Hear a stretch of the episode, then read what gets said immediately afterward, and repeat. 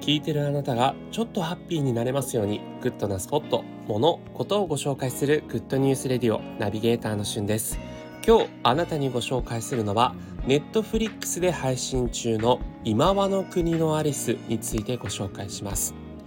こちら昨年公開されて大ヒットした映画「キングダム」の監督佐藤信介さんと同じく「キングダム」の主演を務められていた山崎賢人さんそして土屋太鳳さんのダブル主演のドラマで全世界に今配信されて絶賛人気沸騰中のドラマです。私この全8エピソードですねもうあまりにもハマりすぎましてえー、1個のエピソードにつき40分ちょっとあるんですが、もう一気見してしまいました。えー、それぐらいこうハマった、えー、展開の、え、ドラマになっています。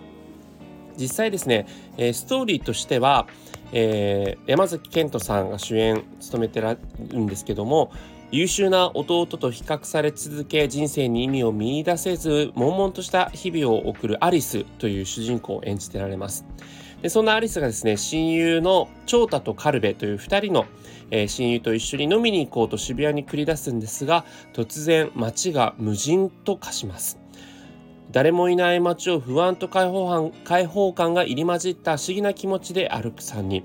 ある雑居ビルに入ったことで強制的に謎のゲーム生きるか死ぬかに参加させられた3人だったがアリスの起点でなんとか密室からの脱出に成功します。というような感じですね。続いていくんですけども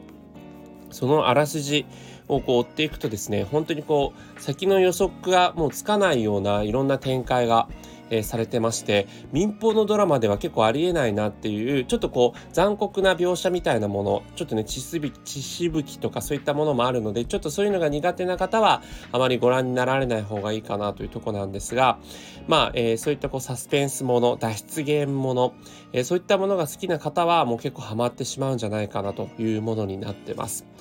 えー、実際にあの漫画をね実写化したということでやっぱそのネットフリックスオリジナル作品ということだけあって予算のねかけられ方も違うのかなというあの本当にこう一大スケール。特にその渋谷のスクランブル交差点にね誰もいなくなったっていうあの描写はですね結構圧巻の、えー、光景になっていますので、えーそちらもですねなんと渋谷等身大のね、えー、そのスタジオを作ったという、えー、すごくスケール感のでかいドラマになってます。是非ともご覧いただきたいと思います。それではまたお会いしましょう。Have a nice day